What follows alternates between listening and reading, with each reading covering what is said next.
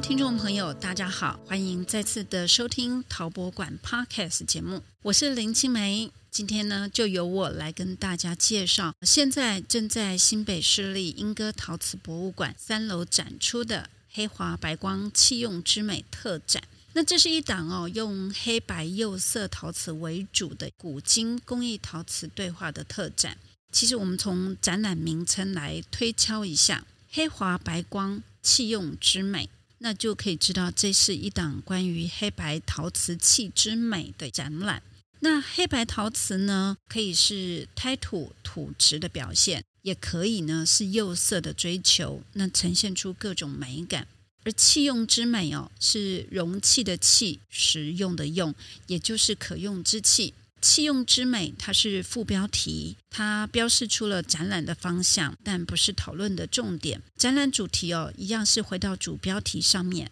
黑华白光，黑是如何的华，白又是如何的光。那黑白陶瓷呢，呈现出了怎么样的一种光滑之美？那我们先看黑色跟白色哦，这两种颜色，它在视觉上是光的显现。也就是说，当所有的光都反射不出来的时候，就是黑色；当所有的光都加总呈现反射出来的时候，就是白色。所以，展览的主视觉设计哦，就是用光来作为表现的元素。那黑白两色在光谱可见跟不可见的一个两端，但是它在陶瓷上是怎么去呈现呢？黑釉、黑瓷、白釉、白陶器、白瓷器，那呈现出怎么样的一种美学？那同时它又带出了什么样可以探讨的一种社会文化意涵？那都非常欢迎听众朋友在观看的时候，我们一起共同来思考。好，首先我先来说明一下为什么会有这个主题的一个企划哦。就说陶博馆在两千零一年的时候，先推出了一档展览，叫做“光华照眼明莺歌釉彩之美”。那这档展览它记录了莺歌釉彩技术的一个变化跟整个的发展历程。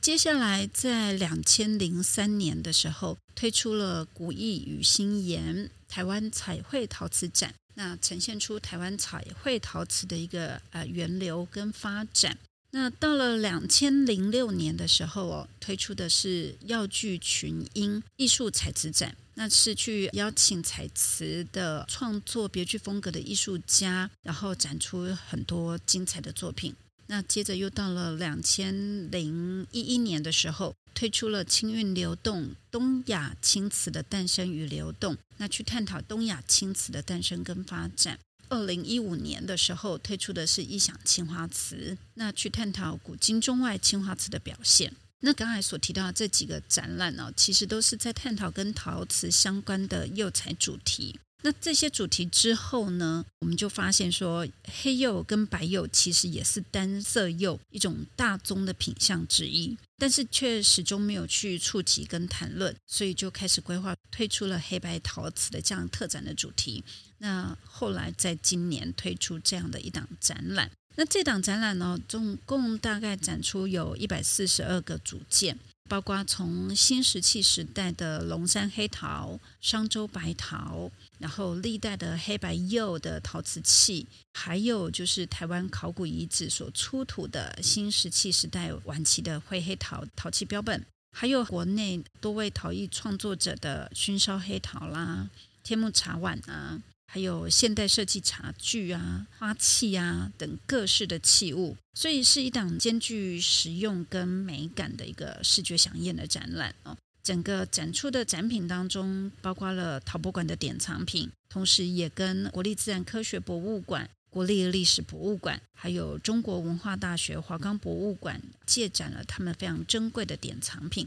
那还有就是墨西哥的商务签证文件跟文化办事处的处长，他捐赠了非常具有当地传统特色的墨西哥巴罗黑陶，加深跟完整了展现出各地传统黑白釉陶瓷器的一个古今的样貌。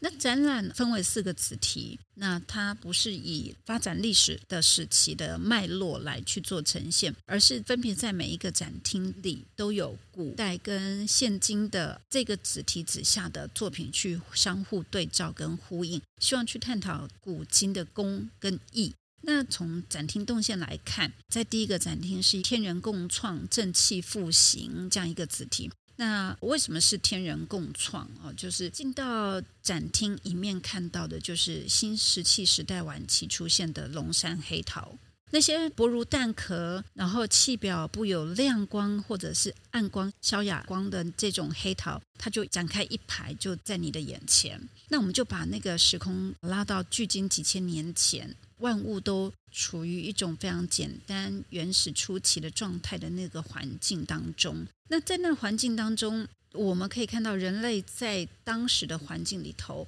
为了生存，就在那样的环境里头取用了周遭的自然物，去把它捏制成型，烧造成器，然后再来用来烹煮熟食。也就是说，新石器时代开始，人类开始知道用火，陆陆续续展开了生物繁衍跟文化传承的各种序曲。所以在新石器时代用火之后，出现陶器。到了晚期，陶器从彩陶转为黑陶，作为一个代表性的陶器。那主要的原因呢，是因为技术上有两个极大的创新突破，一个是轮制的技术，也就是说拉坯。那这样的技术让陶器的器型可以比较浑圆啊、工整啊，它的厚薄可以比较均匀，生产力也可以因此提高。那另外一个原因就是封窑的技术，也就是说，在新石器时代晚期之后开始出现封窑技术，那么烧窑的温度就可以因此而提高，提高了之后就提高了陶器的烧成的硬度，因为这样原因就成就了黑陶的几个特点，就是它很黑，然后它很薄，它薄如蛋壳，然后它有一些光的这样一个特色。那虽然说它的颜色比较单一，多数是素面。然后磨光，但是器型却相对的丰富哈，有很多，比如说高足杯啦、龟啊、蛤啊等等这种各种器型，然后可以说是龙山文化时代的一个代表。那展场里头有来自国立历史博物馆和国立自然科学博物馆的龙山黑陶的典藏品，包括呃新石器时代的黑陶，还有秦到西汉的黑陶双耳壶。还有汉代的蛋形黑陶壶，也就是有些听众有听过的茧形壶。那还有三件科博馆的黑陶高足杯等等。其中有一件战国时期的压画纹的黑陶壶，那这个器物上非常的精致啊，就是说它在它的器表上有磨光跟暗光的旋圈同时并存，同时在它的那个器表上还刻画类似鸭禽的那种鸟类的一个图案，其实非常的传神生动，是相当精致的一件展品。那这是龙山黑陶的表现。如果我们把关注的那个地点拉回到台湾的话，同样是在新石器时代晚期，台湾的西部呢就出现了灰黑色陶器为主流的史前文化。那这样的呃代表性呢，用以中部地区的营埔文化，还有西南部地区的大湖文化是代表的。呃，关于台湾史前时期的灰黑陶器哦。陶博馆的 Podcast 啊，曾经录制了一集，是我们特别邀请了国立自然科学博物馆的研究员刘克宏刘先生，由他来细说分明。那非常欢迎大家可以收听。那在这边就先把这个台湾史前的灰黑陶器不再做细部的介绍，但是我们大概可以知道，就是说是以营埔文化为台湾中部地区牛骂头文化之后的一层黑陶文化。那它有少量的磨光黑陶，有一些各种不同的印纹出现。那我们刚才都讲的都是几千年的灰黑陶器，那我们就试想一下，在那样的呃时代背景当中，黑陶的出现可以说是当时的人。在上天创造的自然环境当中，那就去取用它生活周遭，取当时的土去捏制成型，然后有一些植物去覆盖，或者是作为燃料去烧造成器。这样的一个场景，这样一个环境，你可以去试想，这是一种天跟人共同去创造出来一个文化篇章。因为在这个烧造的过程当中，还有很多不能掌控的因素，所以最后烧造出来的成型，除了天人共创之外，或许就交给天地之间的正气去正气复兴。所以这也就是我们第一个子题：天人共创，正气复兴。那这样子一种史前时代遗留下来的熏烧制陶的方法，其实在世界各地都有类似的文化表现。我们刚才说，一个展厅里都有古代跟现代的相互对照，所以在展厅里头，我们可以看到有曾爱珍的作品，有刘振洲老师的熏烧作品，那还有日本陶艺家继承宗美的作品等等的，都是在这个第一个展厅里头可以看得到的。那这是刚才是在黑陶的部分，随着时代的发展哦，白陶的出现呢，其实也是在新石器时代晚期差不多同步出现，但是它是因为不同的土，我们刚才有讲过的是当时的人在自然环境里头去选择他当时可以裁剪到的一个土，那么在其他的环境里头，它采用不同的土质，就出现了白陶。那白陶的话，可能就是以商周白陶算是最为大家所知道的哈，因为它选用的土是一种氧化铁的含量是很低很低的一种土质，所以它的胎体跟表面就都呈现白色。至于那个土质，有些学者他直接就认为那是选用的高岭土，那有些用一种比较保守的方式，说是接近高岭土，跟制瓷的原料土相似。那也有说是用瓷土跟高岭土作为原料，总之就是当时的人。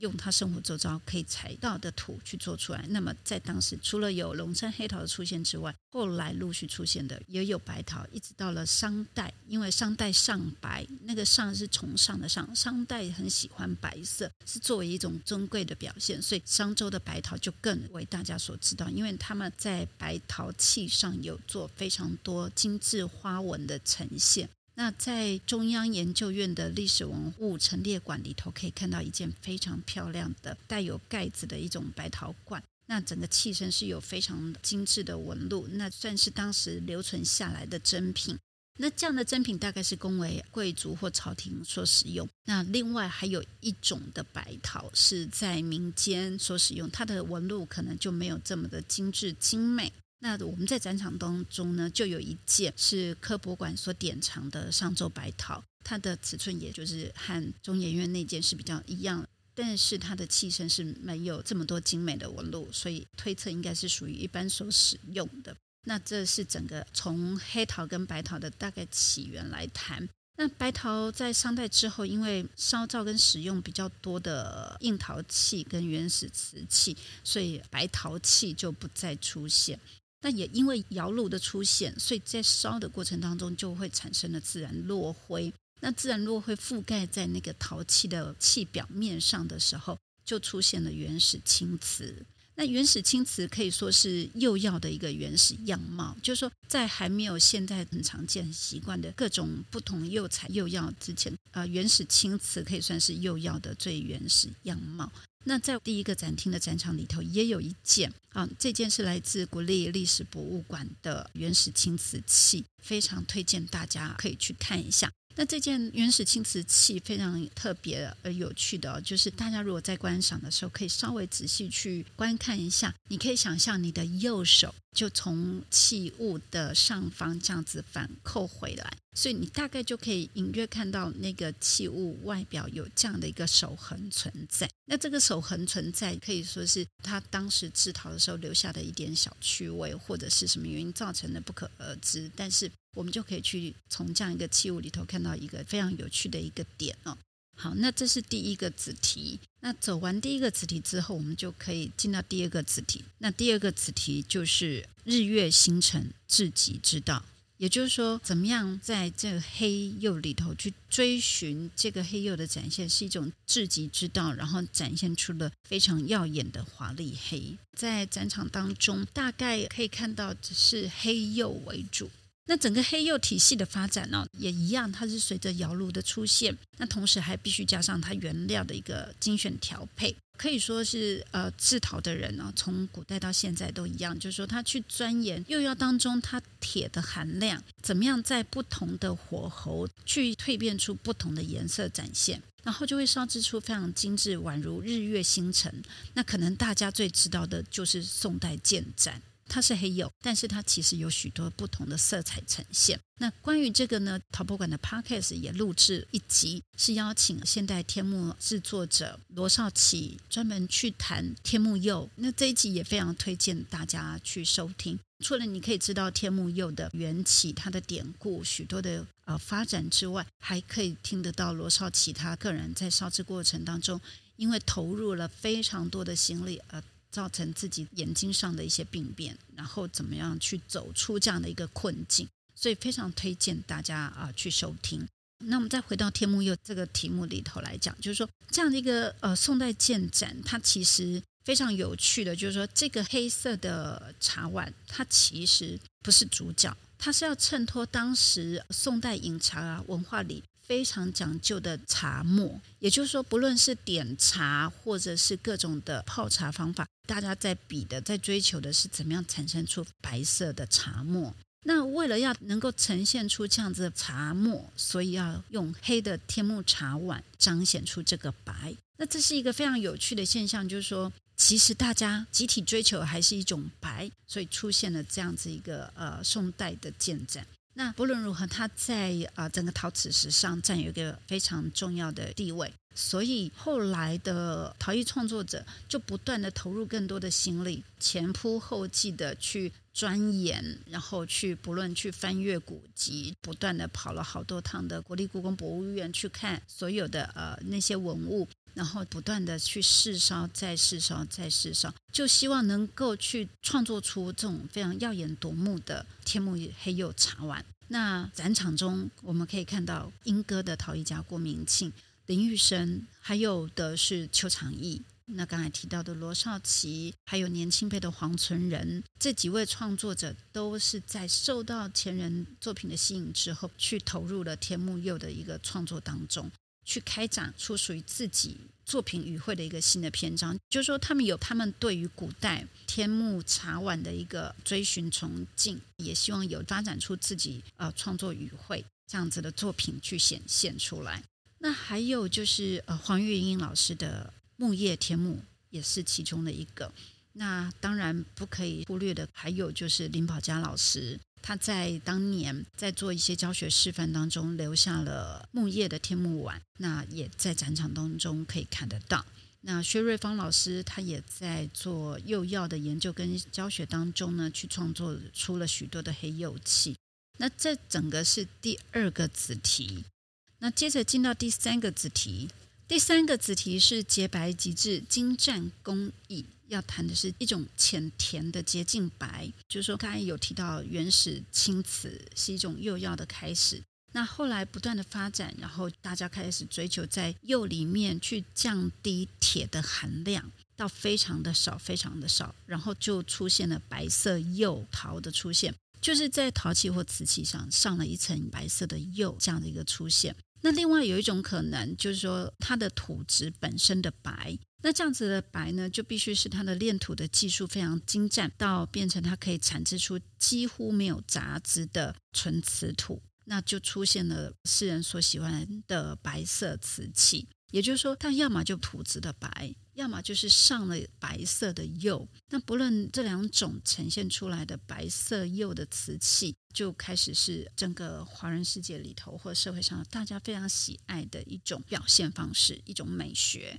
那宋代的定窑白瓷是其中的一个例子嘛？那我们就可以在这里头看得到整个社会对于洁净白的一种集体追求，我甚至刚才有提到的，到了宋代的甜白釉也是同样的状况，就是大家对那个洁白所带来的各种美感的想象啊，包括干净、甜美，或甚至是洁净、纯、宁静等等的各种想象。这样子不断的追求极致的工艺表现之下，后来就发展出非常薄而脆或者透光白瓷器。那光的那种可以穿透，就成就了整个作品的一个完整性。那台湾呢的制陶产业在七八零年代那非常兴盛的仿古瓷器里头，就造就了许多非常技术精湛的陶艺创作者。那英哥有一家专门制作仿古瓷器的士拿公司呢，就培养了许多非常顶尖的，不论是彩绘师、制陶师，各种的制陶师傅。刘玉池是其中一个，他能画，他也能雕。那在展场里头有他当时的一件非常精彩的一件啊白瓷器的作品。在早期，除了士拿所做的仿古窑之外，另外同时小方窑是大家所熟知的啊，那也非常受大家喜爱。那他在早期做的仿宋的定窑作品也是非常的精湛。在莺歌，另外还有就是多年以来都用精湛的薄胎镂空雕刻闻名的存仁堂，他也做了许多非常薄。镂空的这样子一个白瓷器的表现，那在展场里头都可以看得到。那另外在展场里头还可以看得到，从中国文化大学华冈博物馆所借来的是板桥林家的白瓷杯。那这个杯子，据华冈博物馆的馆员转述，板桥林家后代子孙哦，就希望能够把作品捐给博物馆，所以他们的博物馆员到了现场。直接从供堂上去拿下那几个瓷杯，而瓷杯上当时是呃富豪人家他们找人特地定制，同时在杯的内缘里头都写上“林本源”三个字，所以就从这器物里头可以看到许多非常多的故事，也是非常的精彩哦，非常欢迎大家到展场里头来看。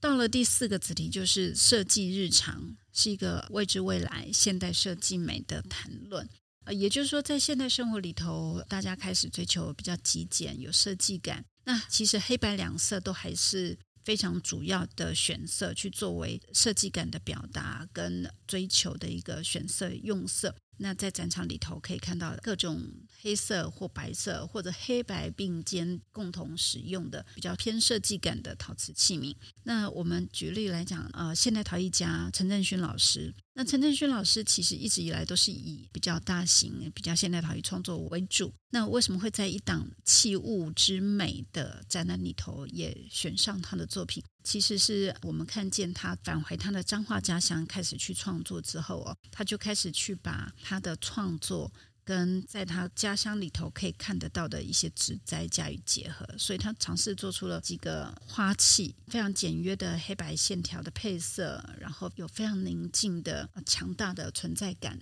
嗯，他的那件拈花微笑的作品是其中一个。那他成立的陈振勋啊美术馆，可以看得到他个人所使用的生活用具器皿，也全部都是他自己所创作的。那包括咖啡杯、杯碟、点心碟等等的。那这些我们也从他的美术馆里头搬到展场里头，那大家都可以亲眼看见，那是非常有趣，而且可以看得到他的啊生活美学。另外还有一位陶艺家是卓明顺老师。卓明顺老师他在创作里头，他在开始去探讨人跟器物的一种互动关系。也就是说，茶壶是茶壶，人是人，就这样子而已嘛。人在使用器物的过程当中，其实人跟这个物件当中似乎产生了一种共生体的一个连接。他去思考人跟茶壶之间有一种全新的关系，所以他的茶壶是可以你的手套进去，然后变成茶壶，让茶壶可以走动，而可以倒茶出来。非常有趣的作品，也非常欢迎大家可以在展场里头可以去欣赏。另外还有非常有趣的就是，现在可能大家很行也常听到的三 D 列印这样的东西。那三 D 列印可能大家或许有参加各种的体验课程，但它是三 D 塑料，甚至有三 D 列印笔，那就可以直接呃列印出来的。但是在陶瓷这部分有三 D 的陶瓷列印，那就以华梵大学的陈妙凤老师，他开始啊、已经走了好几年。这次我们也展出了他的作品，他是以乱数作为变音去撰写三 D 的陶瓷列印的城市码，所以他在一件的陶瓷作品上就展现出两种不一样的纹路。那有皱褶的质感，还有点状的图腾。那这个我们也特别邀请了陈妙凤老师来谈一谈，然后录制了一集的 podcast，大家可以去好好的啊去聆听。那除了这些之外哦，如果我们去关注在地的这个元素的时候，我们也可以看得到的，就是寇嘎徐家的陶器品。那它在二零二零年推出，那打造一种台湾的新石器的品牌，希望用在地的尖山黑土的这样的一个传统意象。然后还有找到传统里头去象征长寿福禄的六角龟壳等等的这些印象，把它融入设计出现在适合使用的陶瓷器皿。那希望以在地为立基点，去突破以往陶瓷产业代工的这样一个处境，走向设计品牌。另外，标榜在地奇经的子弟沈亨荣老师，他走过以往的这种陶瓷产业代工的这样一个处境。然后，那他深耕在地，坚持去创立他的旗津窑文化艺术，希望能够是打造出台湾的呃设计品牌，打造出非常立体有造型的词艺作品，而且是标榜三百六十度都可以欣赏的，但是也可以使用的各种的碟盘或者是杯等等的，都是在展场里头可以看到。那透过这样一路走来，刚才介绍这么多的呃展场里头可以看到的展览作品之外，走到最后你可能会看到有一件，有一件是祥兔膏药的精致的白瓷作品，它是一只兔子的立体作品。那或许你就开始产生怀疑，就说啊，不是展实用的陶瓷器的展览吗？怎么会有一件兔子的立体作品在展场里头？其实这件展品的放置跟选择，最主要就是希望能够让观众看完了前面三个字体之后，回到自己的生活里头去思考，到底需要的实用与非实用是哪些东西，然后在你的生活里头，怎么样的器物。对你而言，啊、有决定性的影响，或者是有实际上的用途，跟非实际上，您的心灵、你的日用、你的日常生活里头，需要怎么样的生活美感？需要什么样的器物连接、情感上的连接跟投射、投放等等。那这大概是整个展览的主要构想。那在展览的主标跟副标之下，展览里头其实还隐约的隐含了两个希望可以谈论的东西，一个就是工跟艺的一个对照，就是说工艺。跟艺术之间的一个对照跟设定，还有它的定义的探讨。另外一个就是对于在地这件事情，那就像刚才在第四个展厅不断去提到关于在地这件事情，那其实，在罗少奇的作品里头也有他所引用的，他用他的生活周遭里头的各种龙眼。树叶或者是甘蔗叶等等的，去做成植物灰，去烧出来的灰釉等等的作品。然后沈亨荣老师的回到在地，希望发展出的在地品牌。然后陈振勋老师回到故乡，回到彰化里头，在他的作品里头去结合在地的植栽产业，在地的盆栽，然后去创造、去发展出